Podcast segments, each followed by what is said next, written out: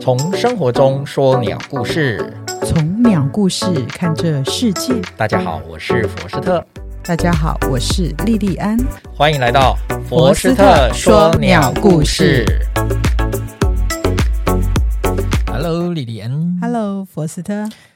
下午好。你好。我们今天来来讲讲我们十二月的主题鸟，代表鸟类是哪一是的位呢？我们来介绍黑长尾雉。哦，黑长尾雉，那呃就是雉鸡长长的黑尾巴。是它其实还有另外一个名称还有什么名字呢？哦，这个名称应该比较耳熟能详，真的啊叫？做地雉。哦，地质啊。对，哦，地原雉来就是黑长尾雉啦。是哦。那我还不知道呢。我相信很多人都跟我一样不因晓得，因为早期我们都口语化叫地质地质嘛，对那大家都很比较了解。可是黑长尾就是现在比较正式的中文名字，哦，这是它正正式的名字，就不像那个小水鸭那么的随随便便取一个名字。黑长尾雉，小嗯水妖也是正式中文名哦。嗯，它是正式中文名没错了，但是我觉得取的有点嗯随便了。 但是黑长尾雉听起来有点哦高雅大方、地质可命名可不随便哦。嗯，对你看啊。为什么叫地质啊？为什么叫地质？我我想想哈，我觉得地光看地这个字哈，它就应该是属于鸟中之王，对不对？而且你看它出现在我们一千块的钞票上面，鸟中之王、非它莫属。嗯，所以就给它一个地哦。地质对，那为什么地不叫国王制？国皇王制皇皇帝制？你看因为帝制比较顺口对，不是啊，国王就是帝啊哦。好好好，那那你就且听我后面慢慢道来啊。啊，难道不是这样子想当然吗？不我想错了是欸吧不是欸？我想错方向了当然不是这样，啊！对对对那到底是怎么回事？为什么他的名字是有来由的当然有啊，有啊，有啊。啊？那我们来好我听们现佛在斯特的解说。我们先来介绍这种鸟啊 OK 嗯黑长尾雉地质哦，它长它的生活环境哦，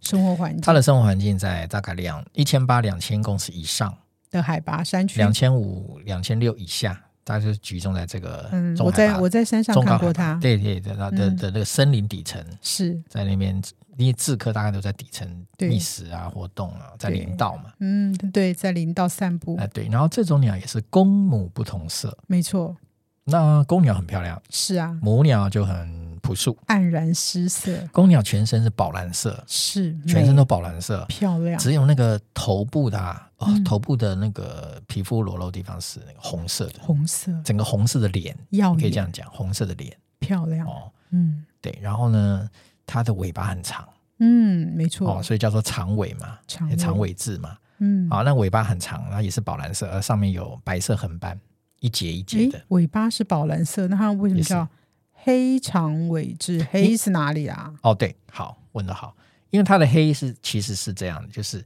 当没有光线的时候，嗯，你看它整只鸟是黑的，啊，是这个意思啊？因为它常常在阴暗森林啊，对，没有光啊。对对啊，所以说你看到你第一眼看都是黑，哦你，看不到宝蓝色，嗯可是有光就不一样，哦啊，就会宝蓝。很多鸟都这样啊，台湾平地你常看的欧丘大卷尾哎，也是这样，样，对对对，然对后对紫啸东也是这样哦啊，所以这种黑色的其实是因为有光没光的差异，哦，就是哦，在光线阴暗的地方都以为它都是黑黑色，嗯，但是经过过太阳的照射之下，呈现另外一种紫或、嗯或宝蓝宝色蓝。对蓝紫色，嗯啊，应该没有紫，就是就是蓝色。你刚很刚深说的，你刚刚说的紫孝东啊，哎怎么样？你刚就是属于这一类，不是吗？对啊所以我说呈现宝蓝或者是紫啊，嗯，嗯，那它的母鸟就是褐色系，对，哎，都是褐色系。嗯，啊，这种褐色系的就跟它那个落叶堆很像，哦，这森是一林的种落保叶护嘛，对对，护就是色保护色。可是地，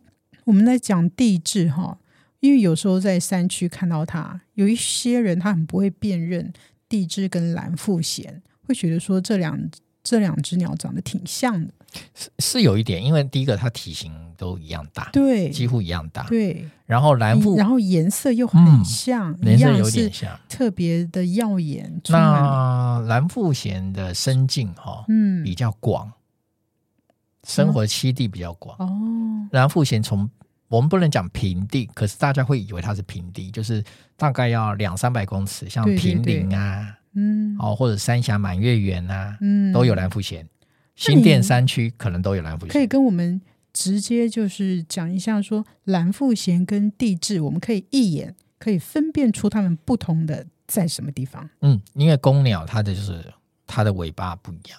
哦，蓝腹鹇的尾巴有白色，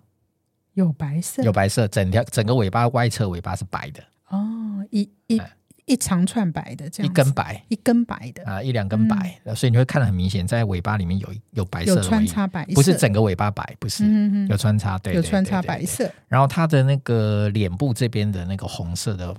是不规则、不不规不规则状的的一个类似像呃肉肉块这样的感觉。哦，脸部也是有对白，然后色的部体位色其实也不太一样，有一点不哦太一样。但是它的母鸟就很像母鸟，啊，母鸟就都褐是色蓝腹蓝腹鹇跟地质它们的母鸟是长得挺像的。挺像的。那嗯其实还有一个重点，你看它角色，哦，对我哎都是看脚角色我啊，都一是个看角闽南话叫一个昂咖，一个欧咖，哦，那地对质是黑角，地质是黑色的，地质黑角，嗯哼那蓝腹鹇是红角，红角红色的，红色的角红。色的角啊角那色不一样。那大家知道了以后一个看昂咖尾一个欧咖尾巴啊跟脚就知道了。对，对蓝腹鹇呢，它的尾巴是有长长的白色的呃羽毛，而且是红色的脚。嗯但是地质呢，它的尾巴是没有白色的羽毛，而且它是黑色的脚，这样大家嗯会分辨了吧？嗯，对。好，那这种雉科鸟类呢，那个实际上在全世界哈、呃，都普遍从大概近代大概十八世纪以来，都普遍受到人类的喜爱。对啊嗯呀、雉科的鸟类，尤其是嗯这种长尾雉，是那所以甚至是还有一个叫世界雉类学会，专门研世究界哎雉类雉类学会，雉。那这种雉雉鸡嘛，对呀、那雉鸡呢，因为长期会被人类豢养。嗯，从古代到现在都有大量养很多雉鸡嗯啊，包括戏剧节目都有出现。哼，有然后没有那个大长今？有没有印象？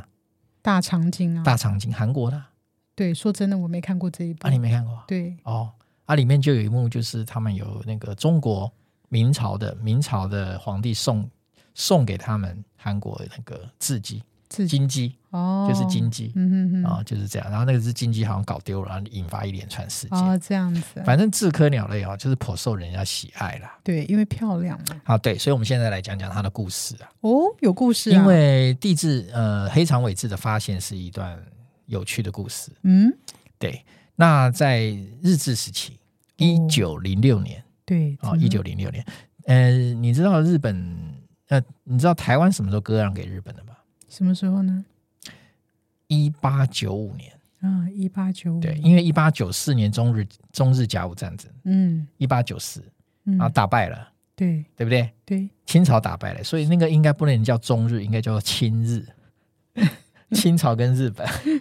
啊，他们叫日清战争。哦，日啊我清，们就啊那对换到我们，我们就叫清日嘛。嗯，那打败啦，所以说隔年一八九五年割让给日本，对，好、所以它是一九零六年。一九零六嗯，年，一九零六年的英国鸟类学家古费洛，嗯，古飞古费费，洛呢，这个时候呢就来到台湾进行考察。所以这个时候哦是日治治时时期，日治时，期的台湾，好、对这一点很重要哦。嗯哼，好，这因为跟它的命名有关，好，他就进入玉山山区考察。他为什么要去玉山呢、对，为什么呢？嘿嘿，当为然什么是一来就要去玉山呢？那当然是有他的目标准，他就设定我要去玉山区去。为去什么？这个台湾宝岛就是最高的山区，因为当时的博物学家们认为啊，台湾哈、嗯，孤独的坐落在太平洋的西岸，拥有三千公尺以上的高山，对啊，这个我们条件是非常特我殊们的、蛮哦，多三千公尺以很上特高殊的山条件，所以对他们就相信这么一个小岛，又有一样高高的山，这么对高山孤岛，势必拥有许多尚未发现的新物种。哦，所以他要来采集，他们的他们的这种经验值告诉他们，嗯，他们的经验值是对的，对，对，所以他就抱持这种信念来到台湾，要攀嗯登台湾最高山玉山。哦，原来这是他的想法，对，那他抵达了以后呢，哎，他就在日本警察跟原住民的带领下哦，嗯，就沿着清朝开辟的八通关古道，有没有去过？哦，八通关古道我去过前面啦，后面那边是要要去走那个哪里，我就没有去了。嗯，对他就从八通关古道，他从八通关古道入上入玉山山啦，，对，就从这一玉条山，我是没走过。那他就从东浦进山了，对啊，啊，就进去了。那他就是想要去想说，嗯，这个来我一定能看到很多没有看过的生物，嗯，他想去试试，因为一直都没有人去爬，爬没有玉外山国的人去爬过，爬过玉山，对，没有外国的探险者或者是生物学家去过，嗯，他想当第一个。哦，好，那他就进山了。那一路上呢，就就打猎啊，猎鸟啊，看对鸟啊啊。，嗯，那时候，候呢，他打到那个两千五百公尺的山区，嗯，大概在灌高附近，他就有很丰富的成绩。他就有看到不曾发现过的高山鸟种，哦像丽贝林曲、没听过，冠羽画眉、有听过，酒红朱雀，现在叫台湾朱雀，哦，有听过，还有火冠带菊鸟。没听过？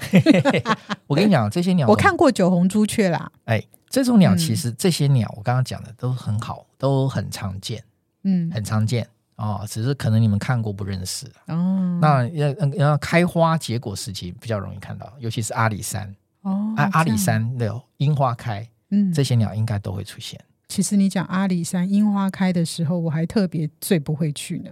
因为那是人挤人的时候。啊，没办法，鸟也挤 啊，鸟也要挤来吃花蜜啊，哦，对对啊，吃虫对吃对花蜜，对就所以花没错开哈，花开结果都是鸟的丰收期、丰对盛期。嗯，我们很没错多地方都是要等花开，等花开嘛，哎，对，像嗯是三林溪、溪头哎没跟错大没雪错山，我们都会说特定的某些花开了没有？嗯好的，状元红开了没有？哼，哦，哦，那个刺那个什么什么三童子开了没有？嗯结果了没有？那个就会特定鸟过来，哦，特地那个代表了后面有特定的鸟会出现。，嗯，嗯哦那这个时候我们回过来看黑长尾雉，古费洛呢？哦，他们看到这些，当然他收集到这些并不满意啊，还不满意，不满意。，他说他这个他就觉得，哎，这个虽然是新鲜嘛、新奇嘛，可是对都是小鸟啊，他想要大的他期待遇到大型的稀有大型鸟，鸟，其实就是雉，哦，就是指他心中的锁定就是雉。嗯，他希望我，他那个爬山，古代爬山很辛苦的、啊，对啊他，希望能够这一场有，但是他走哎到可关是高，大型鸟说真的还，你你说我虽然常常在山里，可是地质也不是说每次进山都会遇到。他们有地盘的啦，嗯，他们有地盘的，你只要知道他地盘在哪里，他你你到那里也等等就会等到。呃比较容易看到。嗯那我们一般都是爬山或者是践行，对，那你看到了机会，那个叫做偶遇，哎，对呀、哦，那就是看机遇了，对机对遇你对好不好了？是啊，那实际上，如果说以我们来讲，我们就很清楚哪一个段、哪一个路段嗯，是他的地盘。对，对每次对去，你只要选对时间，百分之百都看得到，哦，对是这样，真的是几乎是百分之百。了解。好嗯哼，那这个古费洛呢，他就走到关高，关高就不小心扭伤了脚，走不下去了，无法再往前，他不得不终止，下撤吧。他没办法去爬玉山。对，这个时候呢，你看，真的是这故事不就终结了吗？对啊，我说没完呐、没完啊。那地质跑到哪里去？他跟他他有什么关系？看不到地质、对啊，他一扭伤脚不能往上走，嘿对，嘿，就是这样子，老天爷来帮忙，你看老天爷都帮他啦，都帮他，他眼看这趟旅行就要遗憾结束啊。对，没想到准备下山那天，就来了一帮的周族人，原住民来了对，原住民的周主来帮他们扛物品下山对，啊、因为大批人马要下山，那卑啊另外工来了，对又来嗯背弓啊，帮忙了，好好，嗯就没想到呢，他就看到一位周族勇士头戴着传统的鹿皮帽嗯哼啊，鹿皮传帽统服饰垂下两根装饰的羽毛，哦，是造地质的羽毛造吗？型很特别，哦，他就很好奇去探寻，哎，这个羽毛的出处。嘿，羽这毛个的出处这个对，周族的勇士就告诉他说：“哦，这两根羽毛呢，是从一只从一种很大的雉鸡那里获得的。哦雉鸡，他眼睛就亮了。你看，嗯，对，他知道机不可失 啊，机不可机失不啊， 可啊失，机不可对失。对对，他就百般央求下呢，这个勇士也很慷慨，就把羽毛摘下来送给他，哇，真的是太慷慨了，送给他，没有买哦。结果呢，要付钱啦，我不知道他是这样写的，嗯就是说送给他。那拿到这两根羽毛，他也很小心翼翼的把它运回英国。”嗯，送给知名的鸟类专家鉴定。嗯，英国哈是那时候最等于说是全世界的，就是那时候可能那个时候早期要留学都是英国，啊，对，就像我们在现在要留学去哪里？美国对啊，所以那时候英国就是生物学最主要的对嗯博物学都是往那边集中，有大英博物馆嘛，所以他很多就鸟类到专英家国去鉴定，他本身就是英国人啊。对，那这个时候呢，就交由鸟类专家鉴定，才赫然发现，哎，这个是不曾记录的新种雉鸡耶。哇哦，然后新呢品，种哦，哎，对，那所以呢，就由英国的鸟类学家来命名啊，威廉·格兰特帮他命名。那可是他的命名啊，当然前面因为知道命名啊，就是拉丁学名。嗯，那学名前面是属名，后面是种小名。对对对，属名前面就是表示它是那个那个什么形容嘛，对对对然，后后面种小名，对，哦它的种小名呢就是 Makedo，马 K 斗，，对，N I K A D O 哦，马 K 斗， Makedo，Makedo 源于日语，这是一它个是日日语本语翻过来的哦，日语。那汉字呢就写作帝，帝字的帝哦就是这个帝，帝王的帝哦嗯，或者是叫玉门，它就是其实就是天皇的尊称。哦，它为什么命名这个呢？是因为那个时候日本那个台湾是日本人占领的，对然后在台湾这个岛上发现了这个字迹。对好、那他们当然有日本人在后面，可能有日本人在运作了。对，那他们呢就把它命名叫做马开斗的意思呢，就是嗯嗯把这个界面叫做地质。嗯，嗯因为呢，你看刚刚讲到哪一年？一九零六年。对，一九零六年，距离他们占据台湾才多久？所以呢，为了讨好哦他差不多们才十年。为了讨好他们，就有那个差天不多才皇10的年尊称吗？他们就等于是要日本人想把这个东西命名之后献给日本天皇，嗯等于是等于是当成一个贺礼吧。哼，哦，啊那日本天皇当然就很高兴嘛，对一定是这样子的嘛，嗯，对不对？嗯所以就嗯他这个帝字马开斗就是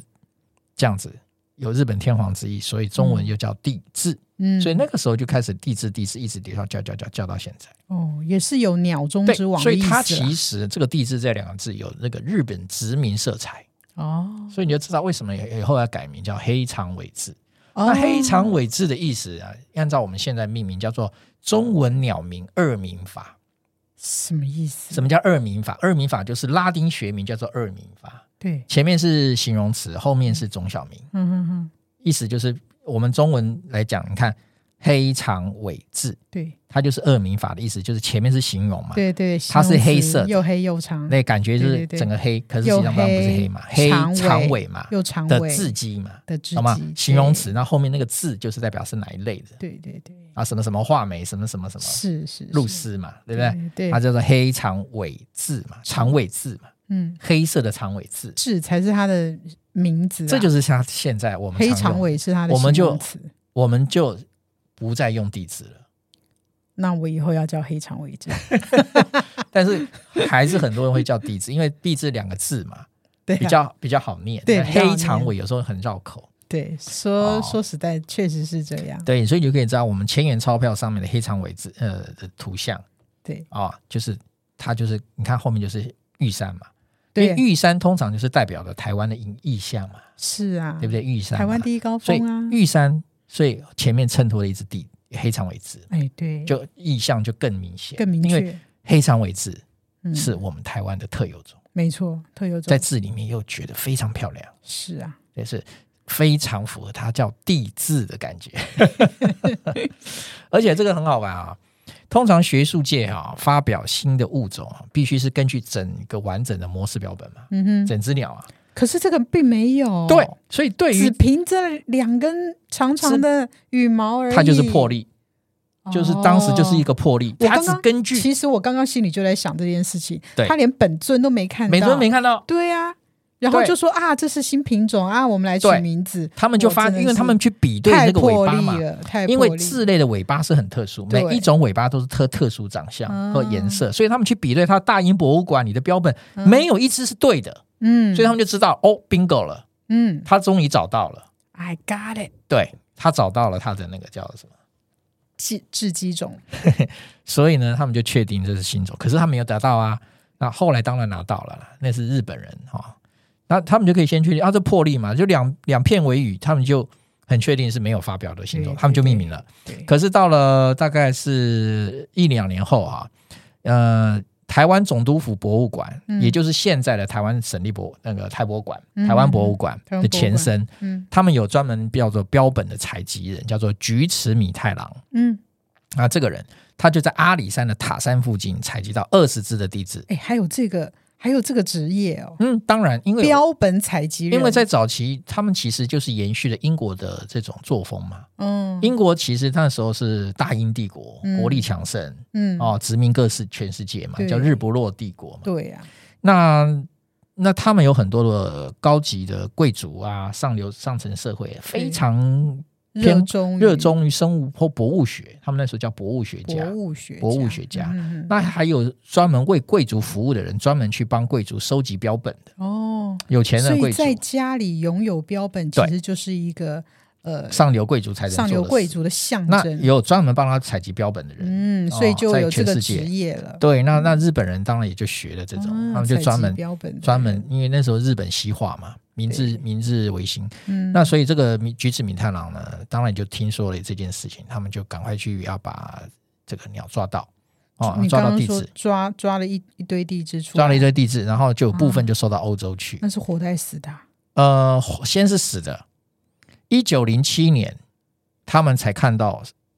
标本的地质正确长相，然后去描述，哦就发表学，界。那活的地质呢，是在一九一二年，嗯，啊、大概几年以后才首次到达欧洲。哦哦所以才之正前式他们亮看相到的是都是死啊，掉之前的看到是、嗯先看到两根尾羽嘛，嗯，然后日本人就赶快紧急确据要去抓嘛，嗯抓到它到底是怎么样，嗯，然后就命名就把它命名叫做 Makedo 地址。哦原来是哦是这这样样子，那现在这两根尾羽呢，还完整的保存在英国的自然博物馆。哇哦，对，那所以我是有时候有看到某一些我们从事生物的前辈们，嗯，他们到大英博物馆的第一件事，就是要去看那两根羽毛，答对了，答对了。那当啊真当的当然，这个这个这会做这个动作的人，通常都是偏好有赏鸟的人，或者是对他的研究是鸟类学家，对，他才会做这件事情。对我今天也是第一次听说这个故事，对，那如果那以后说嗯我要去的时候，我也是可能对要赶快去看这两根羽对毛，。如果说以我的立场，嗯我到大英博物馆，我一定也要去看它，好，我懂了，对不 对？可是有没有这个机会呢？不晓得不。知道了。好，啊难谢谢说博啊斯特。给我们大家长是知识了。好的特，别感谢由锦泽创意及大浪剧赞助播出。我们下周五空中再会喽。拜拜拜。